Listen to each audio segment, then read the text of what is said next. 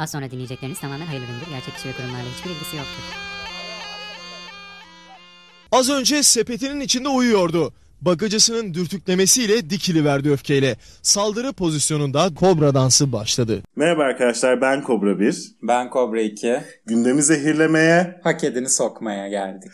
hepiniz Kobra Kobra'nın yeni bölümüne hoş geldiniz. Kobra bircim hoş geldik. Sefalar getirdik. Nasılsın hayatım? İyiyim tatlım sen nasılsın? Vallahi ben de iyiyim. Nasıl olayım? Valla gerçekten iyi miyiz ya İdare ediyoruz. diyorsun. Tabii. Ben TL gibi düşüşlerdeyim yani. bir hafta bölüm çekmedik 5 senelik e, gündem çıktı ortaya. Gerçekten 10 Word sayfası gündem var şu an. Bakalım program kaç saat sürecek? O yüzden hemen gündemimize hızlıca bir giriş yapalım. Hızlıca bir giriş yapmadan önce bütün yavru kobralarımıza bir teşekkür edelim. Herkeslerin en çok dinlediği podcast çıkmışız. Instagram'dan görmüşsündür. Evet çok çok sevdiğimiz isimlerin en çok dinlenen podcastler listesinde çıkmışız. Şu hani Spotify'ın bıktıran 2020'de ne dinledin, 2021'de ne dinledin şeyleri var ya onlarda. O yüzden e, çok teşekkür ederiz. Bizi dinledikleri ve bir de bunu paylaşmayı bize layık gördükleri için. Kesinlikle katılıyorum. Her zaman olduğu gibi. Bir şey söyleyeceğim. Bu konuda bir iki tane yavru kobramızla, dinleyicimizle, arkadaşımız olan dinleyiciyle konuştum. Sana bu kesinlikle katılıyorum veya aynenler için bir liste yapacağız. Aynı anlama gelen ama farklı kelimeler olan. Onları kullanacağım Onları artık. kullanacaksın artık. İçinden açacağız bir köşede o listeyi. Onların arasından seçip kullanacaksın ki hep aynı şeyi söyleme. İnanılmaz mantıklı bir hamle olmuş. Mesela gibi. Anlatabiliyor muyum? Bu da aynen katılıyorumun başka bir versiyonu. Gibi. Tebrikler. O zaman ben biraz daha düşünüp daha farklısını bulmaya çalışayım sen Evet. konuşurken. Sabah Tümer gibi dinlemeyeyim. Saçım güzel mi diye bak Saçım kameraya. güzel mi diye orada kendimi izleyeyim. Sosyal medya hesaplarımızı hatırlatalım ki bizi dinleyen diğer yavru kobralarımız da paylaşabilsin. Twitter'ımız Kobra Pod, Instagram'ımız Kobra Kobra Podcast. Ne yapacağınızı zaten biliyorsunuz. Haydi bakalım hızlıca gündemimize başlayalım. Dünyadan haberlerle başlayalım istedim ben bu hafta biraz Kobra Bircim. Rusya Netflix hakkında bir inceleme başlatmış. Eşcinsellik propagandası yapıyor demiş. Ya bu eşcinselliğin propagandası nasıl yapılıyor? Gerçekten bunun bir dersini almak istiyorum. Ben de çok merak ediyorum. Yani e, bir şeyi görünür kılmak onun propagandasını yapmak demek midir diye sormak lazım. Sonuçta Netflix dediğimiz e, platformda veya herhangi bir sanat işinde yani bunun sadece sinema veya işte e, fotoğraf bilmem ne düşünmemek lazım. Bir şeyleri temsil etmek, onları göstermek, onları desteklemek ya da propagandasını yapmak anlamına gelmez. Yani biz senelerce Türk televizyonlarında mafya babaları izledik. Anlatabiliyor muyum? Hırsızlar, kaçakçılar izledik. Bu onların propagandasını yapıyor anlamına gelmez. Ama bu gerçekliğin olmadığı ve sanatın bundan uzak durması gerektiği anlamına da gelmez. Bu söylediğim bu tarz suç örgütleriyle eşcinselliği bir tuttum anlamına hiç gelmez. Yani toplumda var olan, yaşayan bir kesimi görünür kılmak bu yani. Propaganda yapmak başka bir şeydir. Doğru söylüyorsun. Fikirlerine iştirak ediyorum.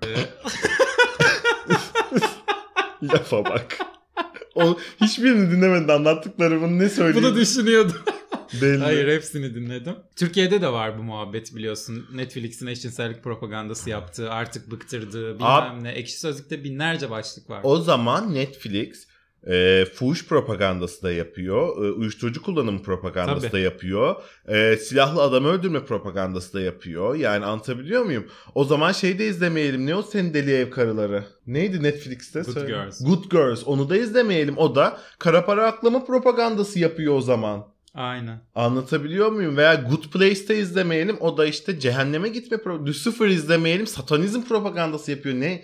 Bu mu gerçekten yani? Bu noktada mıyız? E, televizyonu açalım orada nelerin propagandası Ha. yapıldığını saymıyorum. ha, yani, ha. O zaman dönelim. Sen anlatma Karadeniz'deki tecavüz propagandalarından.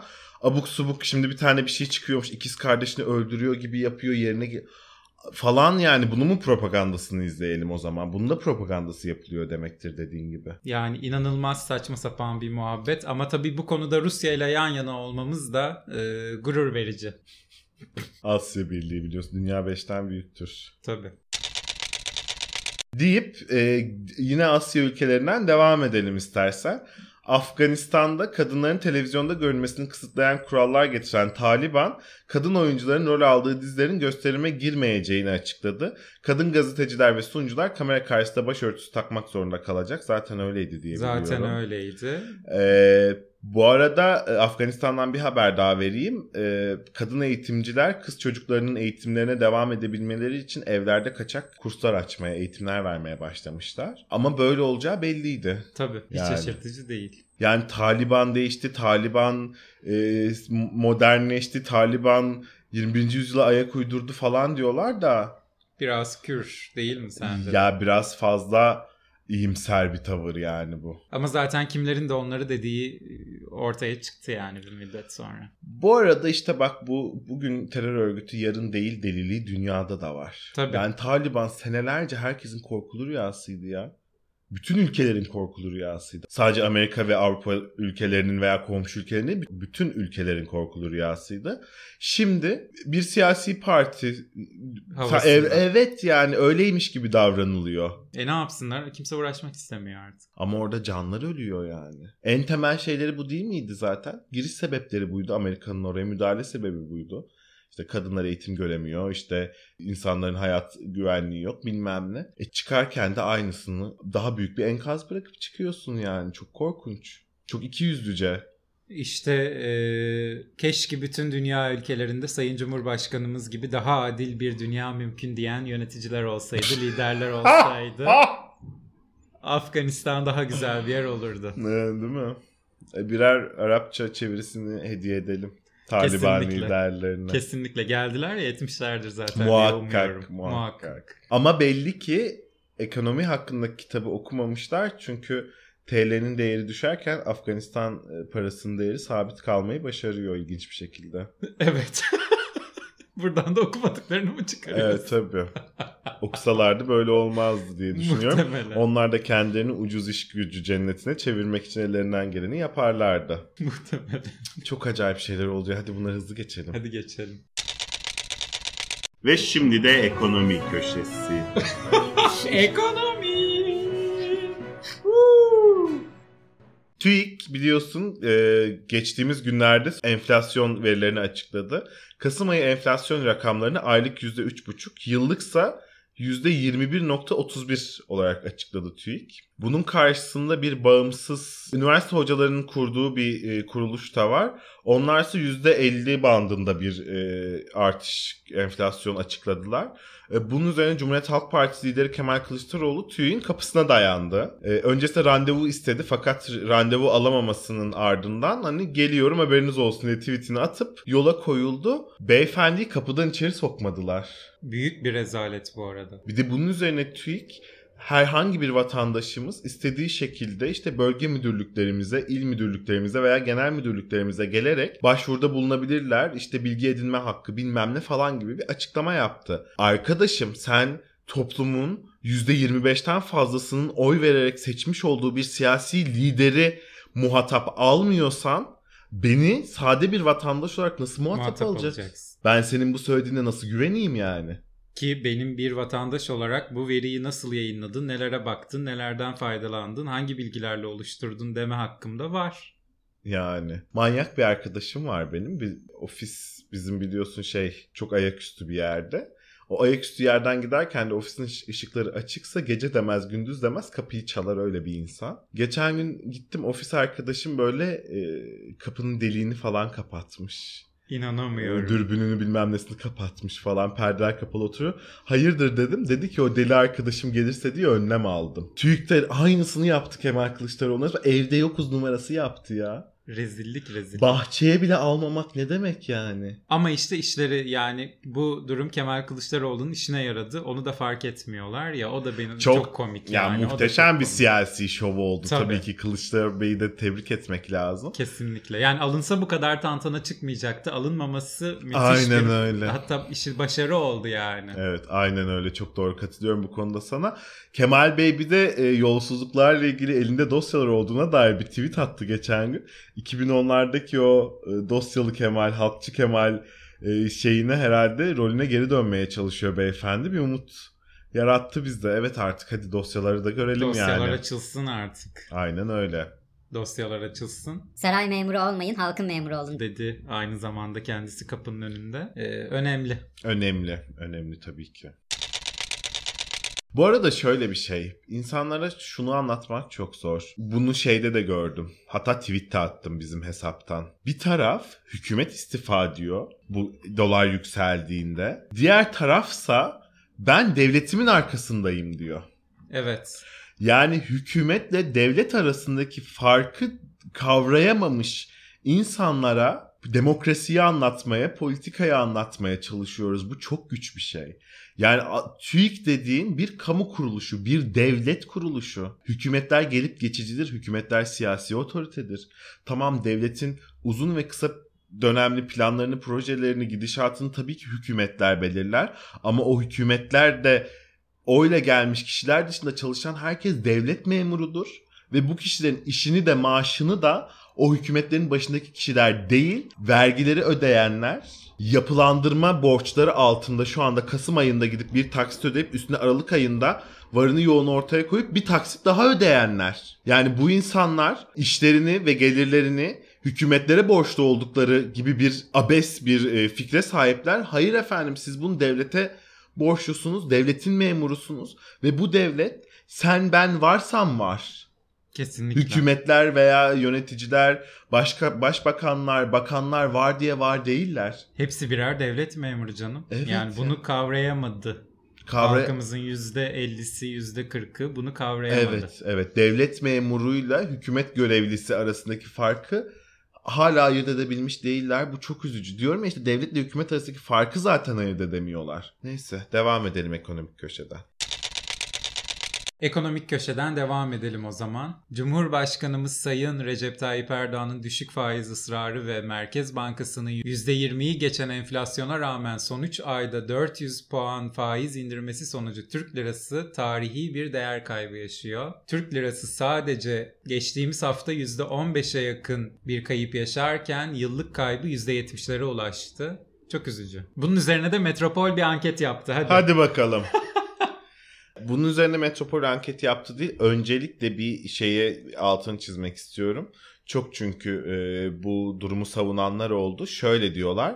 e, geçtiğimiz 20'şer yıllık yani 2001'den 2021'e ve e, işte 70'lerden falan başlayıp 2001'e olan e, TL'nin düşüşlerini falan hesaplıyorlar, ortaya koyuyorlar. Fakat orada şunu herkes göz ardı ediyor o kullan o kullandıkları dönemin bir kısmında Kıbrıs harekatı vardı. Amerika'dan ambargo uygulanıyordu falan filan yani savaş halindeydik. Yani. Hani o kadın gibi savaşta mıyız? Evet savaştaydık. Savaştaydık. Şu anda öyle bir durum yok yani 20 senedir. Ve bir, bir senedir hele %70 bir kayba ulaşmak. Geçen bölümde de söylediğimiz gibi yükselen dolar değil alçalan TL yani. Ve bunu şu anda Cumhurbaşkanımız en son açıklamasında şey dedi biliyorsun. Ekonomik Çin bir gibi. savaştayız. E, ekonomik kurtuluş savaşındayız diye tanımladı bunu. Ve en son kafasındaki şeyin Çin modeli olduğunu açıkladı biliyorsun. Hadi biraz bunu konuşalım yani artık gelinen nokta bu. Geç metropolü bilmem neyi. Birazcık Türkiye Çin olur mu? Olursa nasıl olur? Bir onu bir konuşalım bence. Korkunç olur. Yani Çin dediğim bir kere tek parti rejimi tamamen.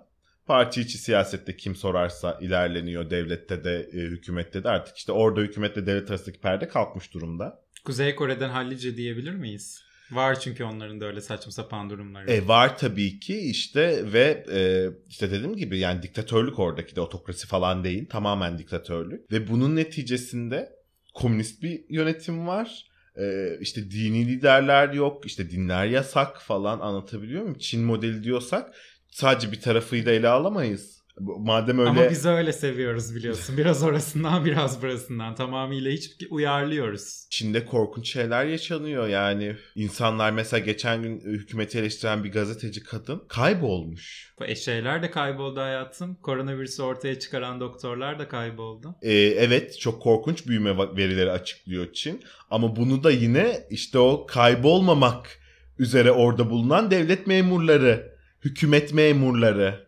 açıklıyor bu büyüme verilerinde. Bunlara da ne kadar güveneceğini bir iki kere düşünmek lazım yani.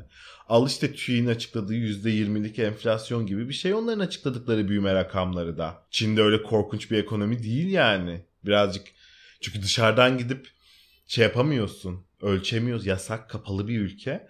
Onlar ne açıklarsa onu doğru kabul etmek zorunda kalıyorsun.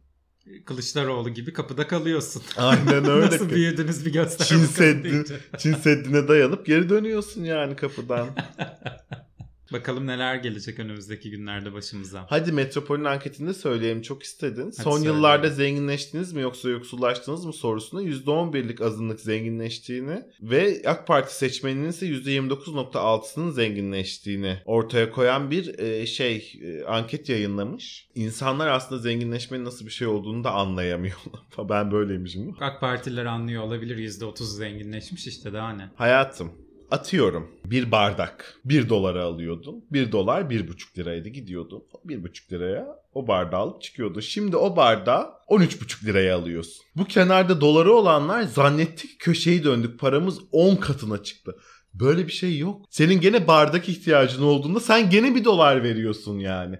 Ha, kaybın olmadı. Kaybın olmadı. Anlatabiliyor muyum? Yani TL ile geliri olanlar veya TL'ye yatırımı olanların kayıplı kaybı oldu çünkü de TL kay- değer kaybetti. Ama onun dışında sen de bir şey kaybetmiş değilsin yani. Bu ülkede dolar 13 liraya çıktı ama bir dolara aldığın şeyin fiyatı hala 1,5 lira değil. Apple Aynen satışlarını durdurdu ya. Evet. Neler yaşandı? Bir hatırlayalım o gün neler yaşandı. Apple satışlarını durdurdu. Siparişlerini iptal etti. Bir fiyat güncellemesi yapmışlar. Yaklaşık bütün ürünlere 5 ila 10 bin lira arasında da bir zam yapmış. Aynen öyle. Aslında dediğin gibi o bardak bugün 1,5 lira değil. Bununla ilgili de TÜİK verileri baz alınarak bir çalışma hazırlanmış. Son 10 ayda yani 2021 yılında asgari asgari bunu da böyle söylemek çok Asgari. Asgari ücretlinin sofrasından en az 65 adet ekmek, 109 paket makarna, 80 kilo domates, 40 kilo biber eksilmiş. Tam olarak dediğine karşılık geliyor bu araştırma. Hayatım ama işte ekonomik kurtuluş savaşındayız. Bir kilo et yiyorsak gerekirse yarım kilo yeriz. Soğan ekmek yeriz. Gerekiyorsa turfanda sebze zaten sağlığa zararlı. Domatesi de kiloyla değil taneyle alırız. Evet, Aynen öyle. Batı Avrupa ülkelerine göre de asgari ücret 1500 euro düzeyindeymiş. Türkiye'de 30 Kasım itibariyle 210 dolara kadar gerilemiş. Gerekirse soğan ekmek. ne diyeyim yani bu söylendi biliyorsun. Tabii. Duyduk bunu yani. Duydum. Turfanda meyve sağlığa zararlı gerekirse yemeyiz. Aa ne kadar vatandaşını düşünen ne kadar yeşilci bir politikacı Açıklama. yani gerçekten. Tabii Bahçeli'nin de konuyla ilgili açıklamaları oldu. Ya zaten Bahçeli'nin herhangi bir konuyla ilgili açıklaması olmazsa olmaz biliyorsun. Kendisi dedi ki Hükümetin ekonomi politikası doğru. Yakında her şey düzelecek. bunun üstüne ise Erdoğan Biz ne yaptığımızı gayet iyi biliyoruz. bunların üzerine de Kılıçdaroğlu Sen Türkiye Cumhuriyeti Devleti'nin temel bir milli güvenlik sorunusun. dedi ve böyle polemikler başladı biliyorsun. Kesinlikle. Spotlight'lar bunlar tartışmalardaki. Yani çok enteresan. Çok ente Bahçeli hükümetin işte yanında yani hep zaten. E, tabii. Anlatabiliyor muyum? Arka O- kapıda bekliyor. O öyle bir şeyi var Bahçeli'nin. Bir de Bahçeli daha sert açıklamaları genelde Bahçeli'ye yaptırtıyorlar. Kendisi hayret iyi ki, haber vermeye çalışıyor hayret ki hayret ki soğan ekmek şeyini ona Sağlık Bakanı'na ne yaptı öyle? Evet o da Neyse var. geleceğiz. Geleceğiz. Apple satışlarını durdurdu. Ne olmuştu o gün dedin? Şekere kota, yağa kota, una kota, Türk kahvesine kota. Her şey bir tane alınıyor marketlerden artık. Vallahi bunu da HES koduna bağlasalar bu direkt şey işte karne. Karne. Karneyle ekmek sattılar bize. Karneyle şeker sattılar bize. Bu, bu herhalde şey dedi diyor ya hep AK Partili siyasetçiler e, CHP zulmünü yeni nesil bilmiyor. O karneyle ekmek aldığımız zamanları yaşamadılar. Herhalde onu yaşatmak için yapılan bir şey. Bak böyle olur. Diyerek. Hani ha Bir ders verme amacı bir ders verme diyelim ama mi? tabii bence de öyle. 2023'e geldiğimiz an bir anda böyle şey gibi şaka diyecekler ve böyle Her şey mesela e, dolar 1 lira olacak, euro 1 lira olacak. Gelirimiz asgari ücret buna rağmen 5000 lira olacak falan böyle böyle bir şeye geleceğiz 2023'te. Sadece işte seçim öncesi şey yapıyorlar. Bak CHP gelirse böyle, oluru gösteriyorlar bence. Kesinlikle. Ona göre oylarımızı verelim. Böyleydi vakti zamanında siz hatırlamazsınız. Hatırlatmak için yaptık diyecekler Kesinlikle, bence. Kesinlikle. Doğruları konuşan tek podcast. Aynen öyle. Nagihan Alçımız tabii ki. Hiç susar mı, hiç durur mu, o kalemini konuşturmasa ülkede bazı taşlar eksilir diye düşünüyorum. Eksilen taşlardan dolayı da Mehmet Ağar'ın bahsettiği duvarlar da yıkılabilir. O yüzden kendisi yazmaya ve taşları yerinde tutmaya devam etsin mi diyorsun? Tabii Habertürk'te her akşam yerli yersiz konuşmaya devam etsin. Sus ayol. Aa ne biçim laflar. Dolar 12 TL'ye dayandı. Fiyatlar uçuyor. Bu ülkede şu anki ortalama işçi memur emekli maaşıyla geçinmek mümkün değil. %40 gibi hatrı sayılır bir zam müjdesi açıklayın. Asgari ücret 5000 lira olarak ilan edilsin. Lütfen Sayın Cumhurbaşkanım. Demiş. Benzeri bir şey ben bekliyorum bu arada. 5000 lira mı? Yani 5000 lira asgari ücret %40 %50 gibi bir zam. Ama %20 açıklanmasının Ardından sebebi de bu hayatım. Yani 5000 lira yapmamak için onu. İşte bence Sayın Cumhurbaşkanımız diyecek ki TÜİK bilmem ne ayağını denk alacak herkes. Ben işçimin maaşını 5000 emeklime de %40 zam yapıyorum. Ben onların ne çektiğini hepinizden iyi biliyorum diyecek. Sonra da diyecek ki ve diyecek madem ha bu kadar seçim istiyorsunuz ahan da baskın seçim. Anlatabiliyor muyum? Bu böyle bir bak e, muhalefeti de dinliyor. Bak halkının şeyini bir bak TÜİ'yi dinlemedi bilmem ne tek başına lider, halkın düşünen lider falan diye bir bana kalırsa seçim e, çalışması gibi geliyor yani. Nagihan Hanım çünkü biliyorsun baş propagandacılardan. O böyle bir şeyin hafif hafif altını açıyorsa belli ki bu, bu, bu yemek pişecek ve bize de Tabii. koku- kokusu gelecek yani. Bir şeyler yapıyor orada o diyorsun. Yapıyor yapıyor. Doğru. Artık kurbağa bacağımı kaynatıyor. ne o Vudu e, bebeği mi tasarlıyor? tasarlıyor ne yapıyor bilmiyorum. Akrep mi kaynatıp içine tavuk gagası mı katıyor ne yapıyorsa bir şeyler yapıyor. Nagihan abla söylediyse vardır bir bildiği. Doğru. O gün neler oldu demiştin. Yine o günden devam edelim aslında. Ee, Tunç Soyer ve Ekrem İmamoğlu açıklamalar yaptı. Ve e, Tunç Soyer'in açıklamasına göre son 8 ayda 3.1 milyar lira e, bu İzmir Belediyesi'nin borcunun arttığını ve bu parayla İzmir'e bir metro hattı daha yapılabileceğini açıkladı. İmamoğlu ise İstanbul'da yıllık 1.3 milyar lira harcayarak 300 bin ihtiyaç sahibi aileye sosyal destek sağlıyoruz. Bugünkü kur artışının sadece bir günlük kur artışının İBB'ye maliyeti 3,5 milyar lira. Ya 3 senelik sosyal yardım yani. Veyahut da neredeyse 1 milyon kişiye sosyal yardım. Ya da. Ya da 1 milyon kişiye daha sosyal yardım bir günde kaybedilen para bu. Tunç Soyer'inki 8 ayda bir metro hattı. İmamoğlu'nunki bir günde 1 milyon kişiye sosyal yardım. Ve şeyi çok çok merak ediyorum. Bu Gezi Parkı zamanında e, dolar böyle 30 kuruş falan arttığında ekonomi batıyor diye ayağa kalkanlar nerede ya? Tabii bir ya da 70 oldu diye ayağa 11.5'tan kalkanlar. 13.5 oldu ya. 11.5 2 lira arttı gün içinde neye uğradığımızı şaşırdık. Ve bunun üstüne Merkez Bankası çıktı dedi ki biz sadece işte anlık anormal değişimlere müdahale edebiliyoruz. Diğer değişimler serbest piyasa koşulları geçer. Bundan daha anlık ve oynak ve abes değişim olabilir mi? Sen buna müdahale etmeyeceksin de neye müdahale edeceksin yani? Ve işte Sayın Cumhurbaşkanımız ne kadar kudretli, ne kadar sözü dinlenen, ne kadar haşmetli ve büyük bir lider ki ne zaman konuşsa o zaman piyasaların dengesi olağanüstü şekilde değişime uğruyor.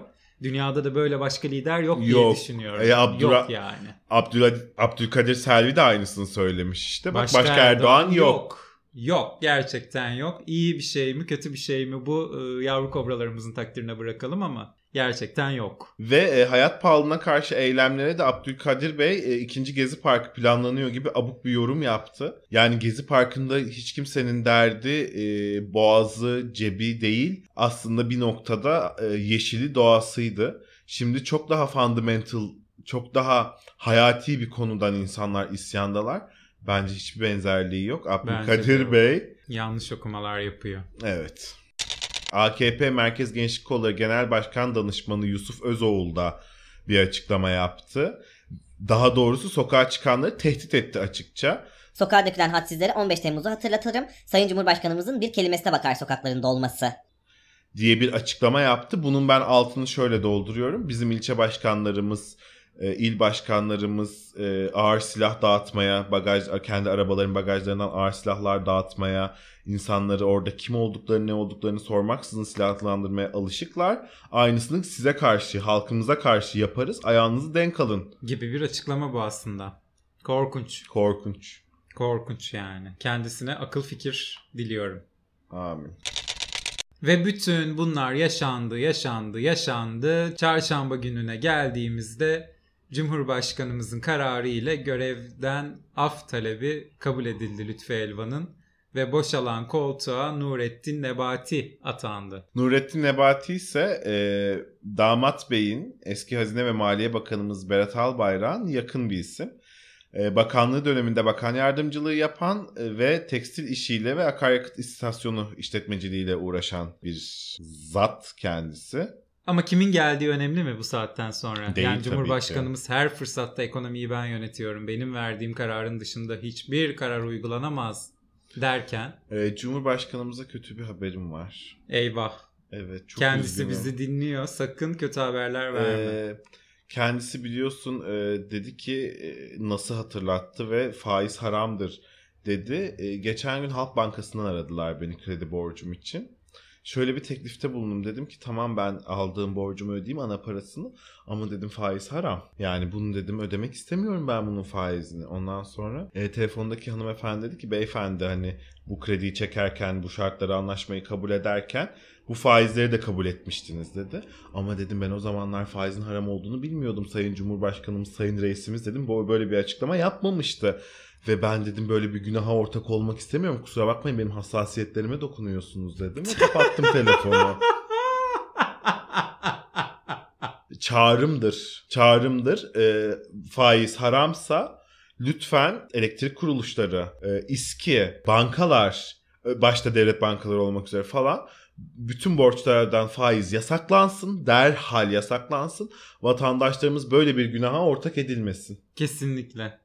Arkandayım Kobra Bircim. Cumhurbaşkanımızı dinleyen, sözüne inanan bütün vatandaşlarımızdan da isteğimiz, ricamızdır diyebilir miyiz? Evet, seküler bankacılar tarafından dolandırılıp zorla günaha sokuldum aylarca. Aylarca faiz ödedim Nasıl yani. ödenecek bunun vebali öbür tarafta? Eyvahlar olsun. Eyvahlar olsun. Asıl bu dünyada taksitleri ödenmiyor da öbür tarafta vebali nasıl ödenecek gerçekten eyvahlar olsun. Burada ödeyelim de. öbür tarafı düşünürüz bir şey. Ay. Metroda biliyorsun bir e, kadın yolcu tehdit edildi geçtiğimiz haftalarda bıçaklı bir saldırgan tarafından. Ve e, saldırganın da yakalanma görüntüleri çok konuşuldu sonrasında. Güzel bir e, Prodüksiyon prodüksiyon yapılmıştı. İzledik. Evet yapılmıştı. Emeği geçenlerin ellerine sağlık diyelim. Diyelim yapımda ve yayında. Yani korkunç bir şey. Bir kere her şeyden önce. Yani oradaki o güvenlik görevlileri o ikisi yok efendim işte bir, birincil önlenmiş, şöyleymiş, böyleymiş. Ekmek bıçağı sokmuş yani adam metroya. Bunu AVM'lerde de anlamıyorum gerçi. Yani çakı sokamıyorsun içeride ekmek bıçağı testere satılıyor, Satılıyor. falan. Neyse. Yani rehabilite edilmesi gereken bir adam belli ki toplumdan öncelikle izole edilip sonrasında rehabilite edilmesi gerekiyor. Bıçak masanın üstünde kendisi yerde yatıyor Maskeli, falan. Evet evde sağlık maskeli oturuyor. maskeli oturuyor şeye dikkat ediyor falan beni her an basabilirler diye falan. Müthiş prodüksiyon ya. Anne babası bile uzaklaştırma kararı aldırmış bu kişi hakkında. E deli belli yani. 20 sabıkası varmış. İzolasyon şart. Geçmiş olsun Geçmiş yani. olsun.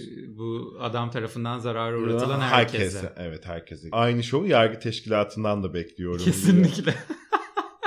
Mahkeme görüntüleri de yayınlansın Evet, ve evet, evet. bilmem ne diyerekten. Ve aynı tatmin edicilikte olursa çok seviniriz. Kesinlikle, kesinlikle.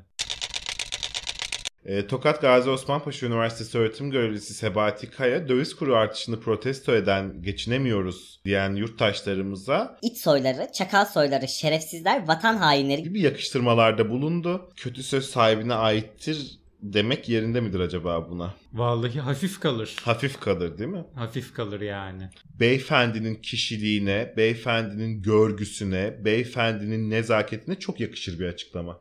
Kesinlikle katılıyorum. Ee, eğer gazeteci olsaydım uğraşırdım. Kendisinin Tokat Gazi Osman Paşa Üniversitesi'nde nasıl ve ne şekilde öğretim görevlisi olduğunu, daha önce hangi tezleri yazdığını da araştırırdım. Ama öyle bir vaktim yoktu. Gazetecilere bırakıyorum bu işi. Sen de çağrılar çağrılar herkese maşallah. Bak Nagihan araştırır o işi. Çünkü ne demiş bak İsterse tüm Türkiye toplumu bana karşı olsun son nefesime kadar temel insan haklarını savunmaya devam edeceğim. demiş. ya Bu konuda hakkını yiyemem ama. Çok tahrik edercesine yapıyor bunu. Ama yapıyor.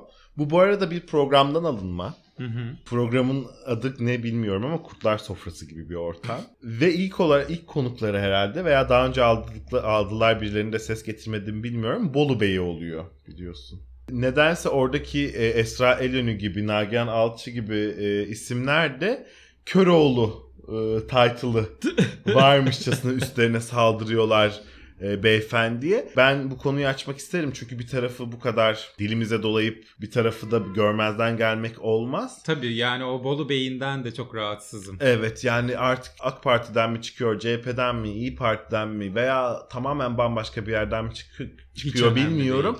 Bir Köroğlu çıkıp o Bolu Bey'ine haddini bildirsin artık yani. Kesinlikle. Yani e, Cumhuriyet Halk Partisi'nin onunla ilişiğini kesmesi için daha ne bekliyor ben onu Ee, anlamıyorum. disiplin soruşturması devam ediyor şu anda. Disipline verildi. Yani Verildi. parti içinde disiplin kurulu görüşüyor henüz. Görüşmeleri devam ediyor. Umarım saçma sapan bir iş yapmazlar yani.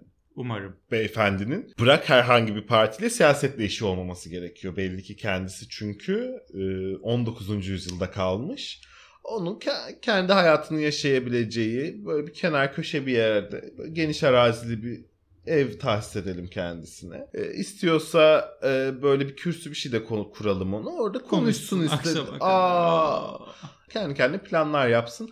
Ama bunları e, şeye geçirebilecek, uygulamaya geçirebilecek yetkileri alamayacak bir noktada olması gerekiyor kendisinin bence. Beyefendi özelinde söylemiyorum da işte e, apartman yöneticisi olamayacak tipler nerelerde nerelerde diye düşünüyorum. Sen hayırdır Ertuğrul Özkök'le mi görüştün ya? Neden? Ne oldu? Muhtar bile seçilemez falan açık. Ah, Gelir adam cumhurbaşkanı olur neye uğradığını şaşırırsın. Apartman yöneticisi olamayacak diyorsun. haydi AKP'den al haberi diyelim o zaman.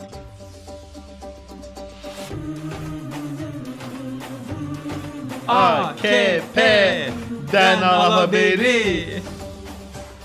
Öncelikle AK Parti'nin en önemli haberiyle başlayalım. AK Parti gelecek seçimlerde Cumhur İttifakı'nın Cumhurbaşkanı adayını açıklamış ve Kendisi tabii ki bizi şaşırtmayan bir isim oldu. Sayın, Sayın Cumhurbaşkanımız, Cumhurbaşkanımız Recep Tayyip Erdoğan. Woo! Nasıl Za- kılıfına uyduruluyor bilmiyorum ama oluyor demek ki. İşte şöyle oluyor. İki dönem yapılabiliyor ya Cumhurbaşkanlığı. İlk dönemini eski anayasa döneminde yaptı. Bu ikinci dönemini yeni anayasa döneminde yaptığı için yeni as- anayasanın yürürlüğe girmesinden itibaren ilk dönemi yapılmış sayılıyor. Öyle ikinciyi yapacaklar. Yüreğime iniyordu aday olamayacak diye. Ha, mümkün mü öyle bir şey ya? Mümkün değil böyle bir şey. Eğer velev ki aday olamayacak bir durumda oldu kendisi de Cumhurbaşkanlığının bir üstünde bir mertebe tahsis Yaratır. edilip tahsis Tabii. edilip e, seçimle oraya getirtilirdi yani. Tabii. Mesela oraya da şey getirilirdi mesela iki dönem Cumhurbaşkanlığı yapmış olma zorunluluğu oraya aday olabilmek için falan anlatabiliyor muyum? Tek başına seçilir. Otururdu sistem dediğin şey ne olacak oturulur bir akşamda değiştirilir E, yani. seçilmesine bile gerek yok hayatım. İşte. Zaten başka kim var İşte kendisinden aday başka? olamazdı Yani, kimse falan. Şahane bir ortam yani. kesinlikle. Bu akıllarında bulunsun yazalım bunu. Yazalım. Yeni sisteme geçilsin bir gece yarısı. Ve böyle bir sistem yapılsın. Beyefendinin karşısına rakip bile çıkamasın yani. İki Yani. yıllık tecrübe gerektiriyor abi bu iş diye. Yani. iki dönem. İki dönemlik pardon. Şimdi geçen hafta AKP'li mi değil mi diye bana sormuştun. Sen Bülent Arınç'ı niye AK Parti köşesine koydun demiştin. Bülent Arınç bizi dinlemiş ve cevap vermiş bu hafta. Başımı AK Parti'den başka bir partiye çevirmem. AK Parti'de olacağım. Cumhurbaşkanımızın yanında olacağım. Ona karşı hiçbir zaman rakip olmayacağım diye bir içtihatta bulundum. Beni fazla zorlamasınlar çünkü içtihatlar zaman zaman değişebilir. Diye bir tehditte bulunmuş kendisi. Ne olacak Bülent Arınç tam Cumhurbaşkanı adayı olacak? Kendisi bence rakip olmayacaktır Cumhurbaşkanımıza ama e, yanında bir mertebe istediği kesin gibi gözüküyor. Konuşmada şey falan da diyor bana abi der baş başa Tabii. kaldığımızda falan gibi açıklamaları da var. Yani bu samimiyetimizi kaybetmeyelim benim tepemin tasını attırmayın. Attırırsanız gerekirse rakipte olurum gibi bir tehdit görüyorum ben burada açıkçası. Aba altından sopa göstermek bir çeşit. Soylu'nun üst üste Hı. açıklamaları var. İstersen bir Soylu yapalım şimdi. Yapalım. Önce şeyi yapalım. Kıyamam yolda uyumuş sadece gördün mü? Evet. Bütçe Melekler gibi uyuyordu. dönerken. Ah canım ya. Melekler gibi. Bizim için uyumadan çalışmış görüyorsun. Evet. E ama demişlerdi geçen hafta saraylarda çalışanlar aç susuz uykusuz çalışıyor diye.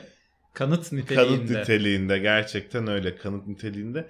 Bir de yani çıkıp da beyefendiyi o bütçe komisyonunda yok efendim sen 10 bin dolar alan siyasetçiyi açıkla. Yok efendim işte ne o e, uyuşturucu bağlantılarını açıkla falan diye üstüne vardılar. Kıyamam adam uykusuzmuş zaten ya. Yani bak bir de bunları söyleyerek iyice adamı uykusuz bıraktınız. Evet yani orada niye üstüne Özel jet köşelerinde adam uyumak yani ne kadar kötü durumda kalmış görüyorsun kıyamam. değil mi? Yazık.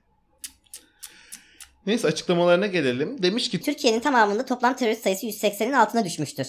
Oh hepimiz rahat bir nefes alabiliriz diye düşünüyorum. E o, onu da toplasınlar sıfıra indirsinler niye o? Ma İşte- sayısını bilecek kadar eminsen. Daha önce Sayın Ahmet Davutoğlu ya da Binali Yıldırım yapmıştı bu açıklamayı galiba. Eyleme geçmedikleri için canlı bombaları yakalayamıyoruz Ha, evet, evet. demiş. Hatırladım Davutoğlu'ydu. Davutoğlu'ydu. Doğru Davutoğlu'ydu. İkisinden biriydi de Davutoğlu. Bu da herhalde öyle bu 180 tane. Tabii pakenlerini patlatmadıkları için yakalayamıyoruz. Kadın cinayetlerine dair de bir açıklama yapmış. Bu yılı sayı olarak geçen yılın üstünde kapatacağımız anlaşılıyor. Gibi kan donduran bir açıklama yapmış yani. Bunu böyle muhasebe defteri yaklaşımı ne kadar acı yani. Sayı diyor sayı. E kendileri daha önce e, Emniyet Genel Müdürlüğü'nden de bir tweet atmışlardı biliyorsun. Geçen sene bu kadar, bu sene bu kadar yaşasın daha azı öldürüldü diye. Çok yani bu konuya yaklaşımları gerçekten korkunç. Diyorum ya sayı. Bu yılı Tabii. sayı olarak geçen yılın üstüne kapatacağımız anlaşılıyor. Onun için sadece bir sayıdan ibaret demek ki.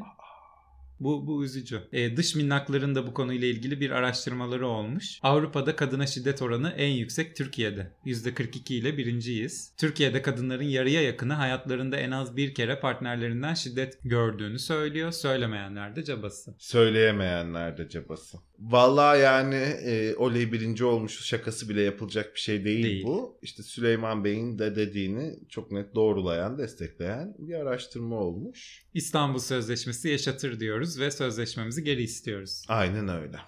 Bakan Soylu devam etti. 2023 akşamı öyle bir hezimete uğrayacaklar ki Kılıçdaroğlu evinden genel merkeze gidemeyecek. demiş. Bak nasıl onu bile düşünüyor görüyorsun Evet. ince ruhlu. İnce ruhlu. Kılıçdaroğlu'nun bile ne halde geleceğini planlamış, düşünmüş.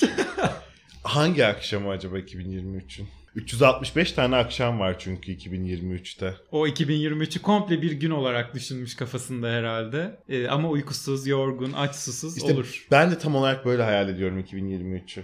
Böyle bir Bir 2023 geldi ve "Ah, zenginiz falan sabah uyanmışız herkes tutturmuş lotoyu falan gibi bir şey Bambaşka ya. bir Bambaşka bir ülke. falan. Paralel o değiştiriyoruz. Biz de o evrene geçiyoruz artık galiba 2023'te. Böyle şey gibi yani bir tuşa basacaklarmış kolaylığında gibi söylüyorlar ve çok merak ediyorum ne olacak yani. Katılıyorum. Umarım görürüz. Umarım. Soylu Ne kadar operasyon yaparlarsa yapsınlar sadece 2023'ü kazanmayacağız. 2053'ü de 71'i de alacağız. diye açıklama yapmış. Herhalde bu 53 ve 71'e kendini layık görüyor. Muhtemelen. Ama umuyoruz ki tabii Sayın Cumhurbaşkanımız Tabii canım. aday olsun yani. Sen deli misin? 2071'de de ona verelim. Aynen öyle. İnşallah. İnşallah. İnşallah. Şimdi anketleri bizim gibi çok sevdiğini öğrendiğimiz Sayın Dilipak var ona gidelim. E, Dilipak'la ortak zevklerimiz var gerçekten. MAK danışmanlığın Kasım ayı anketinin köşesine taşıyan Dilipak, ankete katılanların %63'ünün erken seçime karşı olmadığı, %50'nin üzerinde katılımcınınsa ülkenin iyi yönetilmediği yanıtını verdiğini belirterek Bana sorarsanız gidişat iyi değil. dedi. Eyvah. Dilipak bile bunu diyorsa Ee, oturup bir düşünmek lazım. lazım. Gerçekten lazım. Çünkü Dilipan genelde e, gidişat olarak tercih ettiği yön hep iyi. Tabii. Daha iyi olsun, biraz daha iyi olsun, bir fırt daha iyi olsun.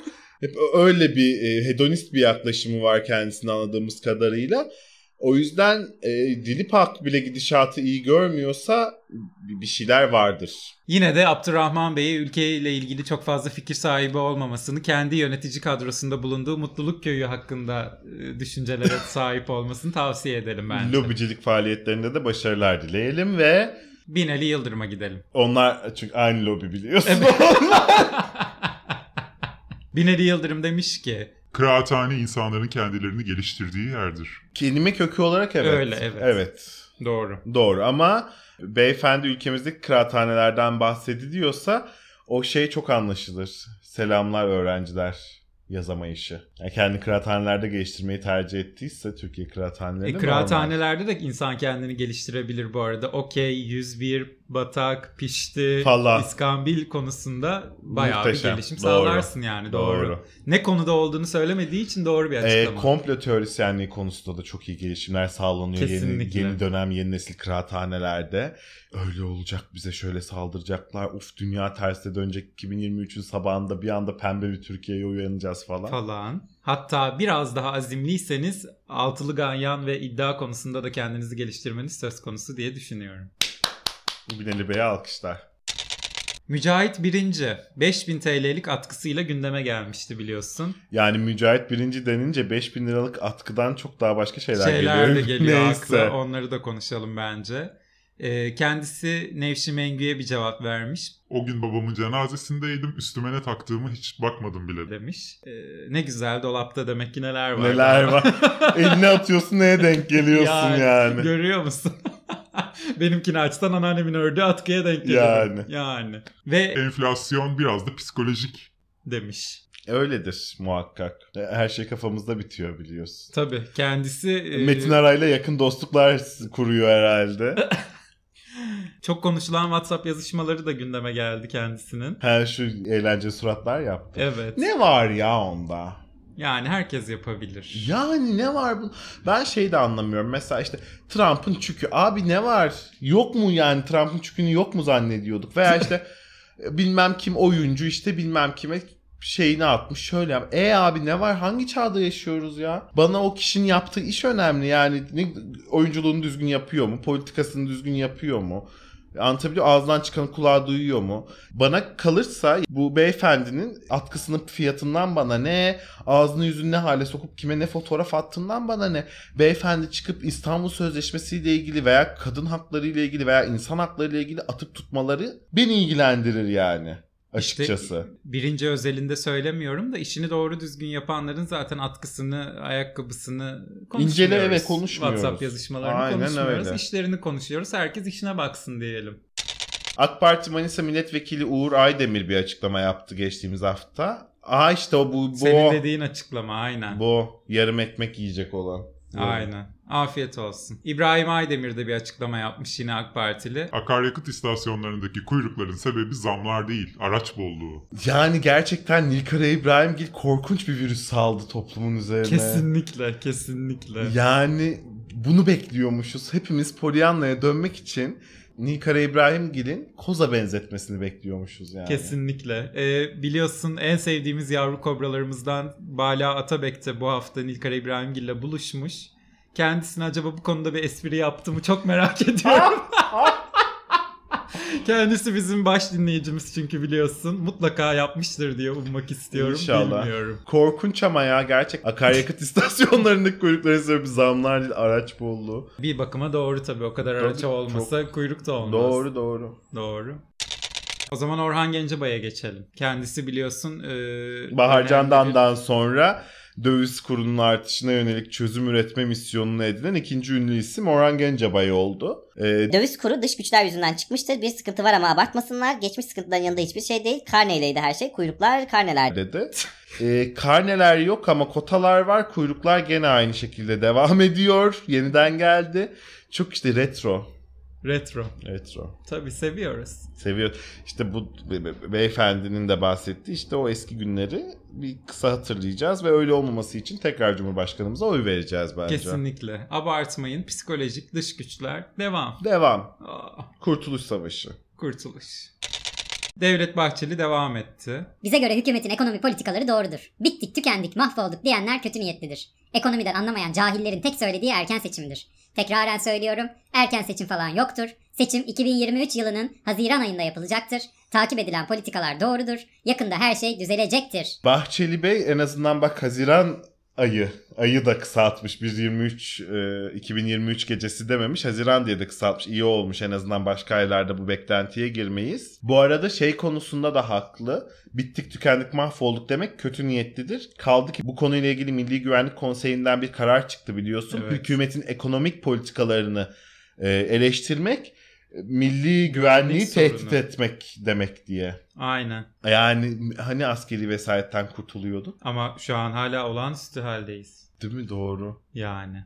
Doğru. Olağanüstü hallerdeyiz. Hep öyleyiz. Hep öyleyiz. Bitmedi. 2000 kaç 15'ten beri öyleyiz. Kalıcı o halde diye boşuna demedik. Demedik. Devam etmiş Bahçeli. Bahçeli durmak bilmedi bu hafta. Sınıfında öğrencileriyle baş başa kaldığında kirasını nasıl ödeyeceğini, nasıl geçineceğini, borç yükünün altında nasıl kalkacağını düşünen bir öğretmenin verimli olması mümkün değildir. demiş. Haklı. Haklı. Değildir. E o zaman bir çözüm bulun Bu konuyla ilgili beyefendi. bir şey- şeyler yapın. Yani beyefendi hani. Ha şey çok iyi mesela sorunu tespit ediyor. E abi. Evet. Tamam evet sorunu tespit etmek de çok önemli bir şey. Belki böyle bir mesela misyon edinmek istedi kendisi. de. Çok güzel. Sorunu tespit ettin. Sorunun kaynağını da tespit et. Hadi çözümü üretme yani. Okey buna tamam mı? Sorunu tespit ettin. Kaynağı ne? Öğretmen niye kira yükünü, borç yükünü bilmem neyini düşünüyor derste. Bunu da söyle bize. Biz de bilelim yani. Ama onu söyleyemiyor işte. Ekonomi politikaları doğru, bittik tükendik demek kötü niyetliliktir diye de devam ediyor bu açıklamalar. E ekonomi bu kadar iyiyse bu öğretmen niye düşünüyor borç yükünü diye sorunca da mavi ekran. Sus. Sorunca da milli güvenlik sorunu, Sorunu. oluyorsun. E, aynen öyle. Yani sormuyoruz o yüzden. Fahrettin Altun'dan da e, bu hafta açıklama geldi. Vazgeçmeyeceğiz. Ülkemiz için, devletimiz için çalışmaya devam edeceğiz. Bizim davamız bağımsız, güçlü ve büyük Türkiye davasıdır. Milletimizi yeniden bağımlılık tuzağına çekmeye çalışanlara izin vermeyeceğiz. demiş. Asla Abdurrahman Dilipağ mı acaba bir şey söylemek istiyor burada? olabilir. Ee, ama şöyle de bir durum var. Fark ettiysen ekonomi ile ilgili hep açıklamalar ama uzmanlık alanı ekonomi olup ekonomimizi yöneten Sayın Cumhurbaşkanımızdan ve Ekonomi Bakanı'ndan hiç ses yok. Tabii. Bahçeli konuşuyor, Sağlık Bakanı konuşuyor, İçişleri Rütük Bakanı Başkanı konuşuyor. bile konuşuyor. Rütük Başkanı bile Orhan konuşuyor Gencebay bile konuşuyor. falan ama ya ekonomiden sorumlu olduğunu iddia eden kişilerden çıt çıkmadı. Enteresan. Evet. Başka konularla ilgili çıtlar çıktı. Çıktıkça dolar da çıktı bir de ama ekonomiyle ilgili kimse bir şey söylemedi. Hayret bir şey. Rütük Başkanı ne demiş? Rütük Başkanı da demiş ki Türkiye kendi gerçekleri doğrultusunda yatırım, üretim ve istihdam odaklı bir ekonomi için güçlü bir mücadele içerisinde. Zorlu ve sancılı süreçte sağduyuyu elden bırakmayalım. Müthiş söylemiş. Gerçekten Türkiye kendi gerçekleri doğrultusunda yatırım, Evet. üretim ve istihdam odaklı bir ekonomi için mücadele veriyor. dünya gerçekleriyle alakalı bir şey Hiç yok. yok. Yakından uzaktan alakası yok. Asla. Tamamen kendi gerçekliği doğrultusunda bir Asla. pozisyon alıyor. Doğru. Çin modeli işte. E aynen. Ebu Bekir Bey onu tarif etmiş. Harika. Müthiş. Cumhurbaşkanımız Sayın Erdoğan'ın baş danışmanı Oktay Saral da hepimize zehir zemberek sözler söylemiş. Demiş ki Hepinizin canı cehenneme, siz asla bu ülkeye ait değilsiniz. Bu kadar mı ülkesinin bekasına kastedilir? Siz hükümete değil, ülkeye muhalefet ediyorsunuz. Siz mi ülkeyi yönetmeye talipsiniz? Hadi oradan, müptezeller. demiş. Aa, herkes Abdurrahman Bey'i diline dolamış bu hafta.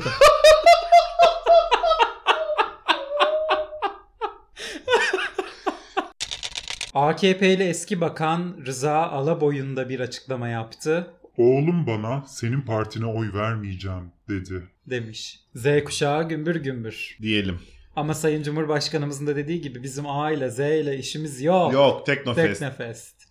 Aynen öyle. Geçmiş olsun diyelim Rıza Alaboy'una. Fikri iktidarı sağlayamamış olduğu üzerine. Yani kendi oğlunun bile oyunu alamayacağını açıklamak da çok büyük bir cesaret istiyor. Tebrik etmek lazım. Aynen. Hem geçmiş olsun hem tebrikler. MHP'li Saffet Sancaklı yine oylar üzerinden bir açıklaması olmuş. Her oy o kadar önemli ki herkesin oyu bir oy. Ama verdiğimiz oydan hem bu dünyada hem öbür dünyada sorumluyuz. İşler iyi çıkarsa çok iyi ama işler sıkıntıya düşerse o verilen oyla hem bu dünyada hem öbür dünyada vebal altında kalırız. demiş. Geçtiğimiz haftalarda konuştuğumuz AK Parti'ye oy verirseniz cennete gideceksiniz gibi bir açıklama mı? Aynen öyle bir açıklama işte. Korkunç yani. Korkunç. Yani siyasetçiler çıkıp bu dünyanın öbür dünyanın hesabını yapıyorlar falan. Ya geç abi bunları senin işin değil bu. Değil. Bırak onu e, Ali Erbaş yapsın. Ve şimdi Cumhurbaşkanı köşesine gidelim. Oley! Cumhurbaşkanlığı köşesi. Evet. Cumhurbaşkanımız bu hafta çok konuştu. Konuştukça TL düştü, düştükçe daha çok konuştu, daha çok konuştukça da bir sürü şeyler söyledi ve Cumhurbaşkanı köşemize sağ olsun çok güzel desteklerde bulundu. Bu hafta en çok konuşulan olay Birleşik Arap Emirlikleri'nin 10 milyar dolarlık yatırımı oldu Tabii. herhalde. Medeniyetin başkenti, medeniyetin beşiği. Arkasından takip ettiğimiz. Evet değil mi? Şeyde sekülerleşme yarışında bizi geçen bir ülke Birleşik, Evet. Birleşik Arap Emirlikleri. Yalnız şöyle bir durum söz konusu. Vakti zamanında bu Birleşik Arap Emirlikleri ile ilgili pek çok gazeteci, pek çok siyasetçi, pek çok kişi hükümete yakın yakın daha da yakın hatta hükümetin kendisi olan kişiler 15 Temmuz'u e, finanse etmekle, PKK ile birlik olup çocuk kaçırmakla, e, FETÖ'yü finanse etmekle, şerefsizlikle, adilikle ülkemiz üzerinde oyunlar oynamakta suçlanmıştı. Özellikle ziyarete gelen Emir'in oğlu Veliaht Prens bizzat şahsen suçlanmıştı. Şimdi devlet töreniyle karşılandı. İşte öyle demeyelim de hayatım. Sayın Cumhurbaşkanımızın kaybettiği tek bir savaş yok diyelim. 15 Temmuz'un finansörünü ayağına kadar getirtip 10 milyar dolarda yatırım yaptırdı Sayın Cumhurbaşkanımız. Büyük bir başarıdır diyelim. Aynen öyle. Yani dün terörist ilan edilen, teröristin finansörü ilan edilen kişiler bugün can dostumuz ilan edildi demeyelim de dün terörü finanse edilen kişiler öyle bir dize getirildi ki Tabii. gelip 10 milyar dolarlık yatırım yaptılar ülkemize diyelim. Haklısın. Kesinlikle öyle diyelim.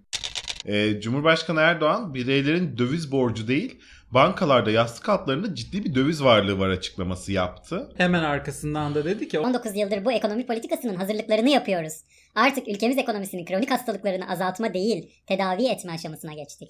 Şöyle bir durum var e, yani hala gerçekten literally yastık altında saklanıyorsa bu paralar ben de TL yerine döviz olarak saklamak isterim. Yani o kadar büyük şişkinlik istemem yastığımın altında yani. Hani Anlatabiliyor? Banknot sayısı olarak düşün. Hani tabii.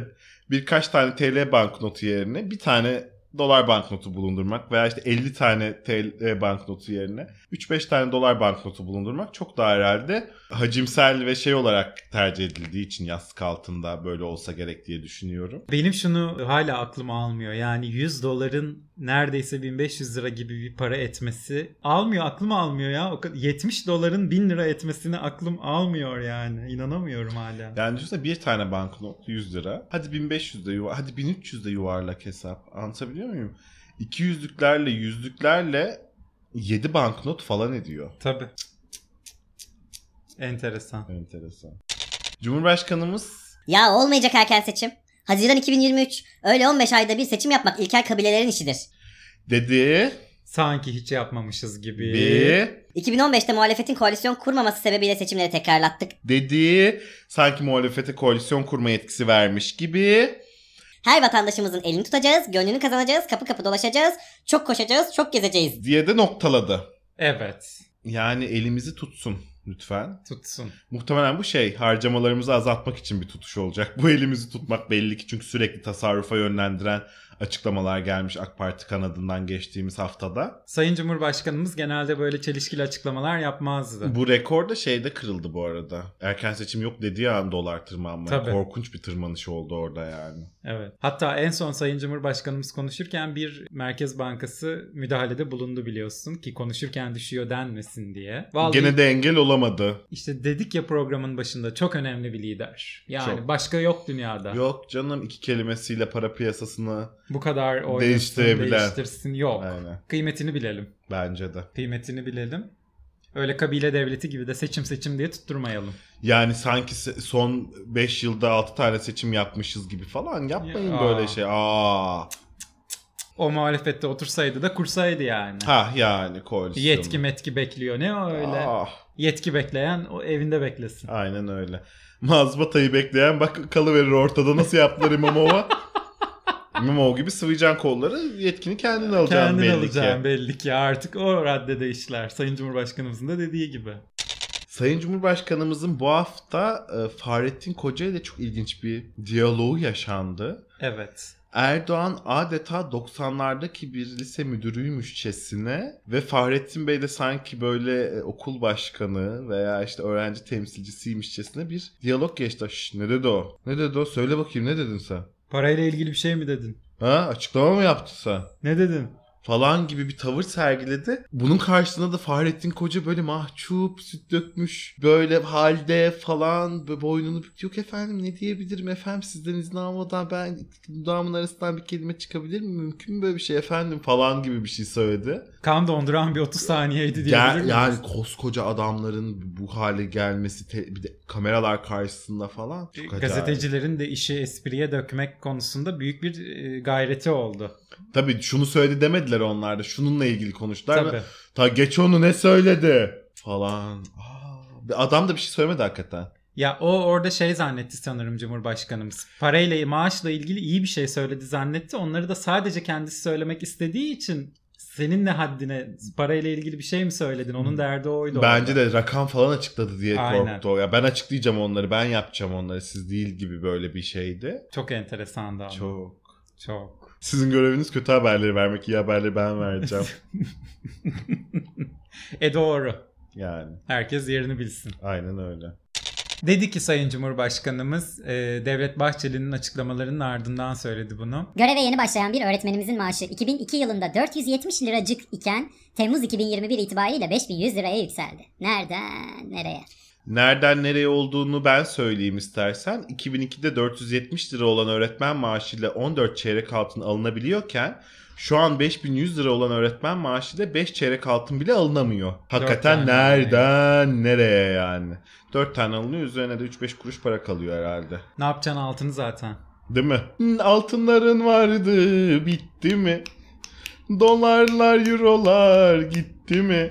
Diye gerçekten neredeydin paraları söyle söyle. Cumhurbaşkanımız devam etmiş. Okul bitince amatör kümeden profesyonel futbolculuk teklifi geldi. Ancak babam önümü kesti. Futbolu babamın dediği şekilde bitirdik. Tüm ağırlığımızı siyasete verdik. İşte e, Evet. Anlıyorum seni. İşte babalar e, evlatların önünü kesmesinler lütfen. kesinlikle buradan bütün babalara bir çağrı Biz- yapalım. Evladımız ne işle uğraşmak istiyorsa bırakalım onunla, Onunla uğraşsınlar. uğraşsın. Nerede e, mutlu olacaklarsa onu yapsınlar.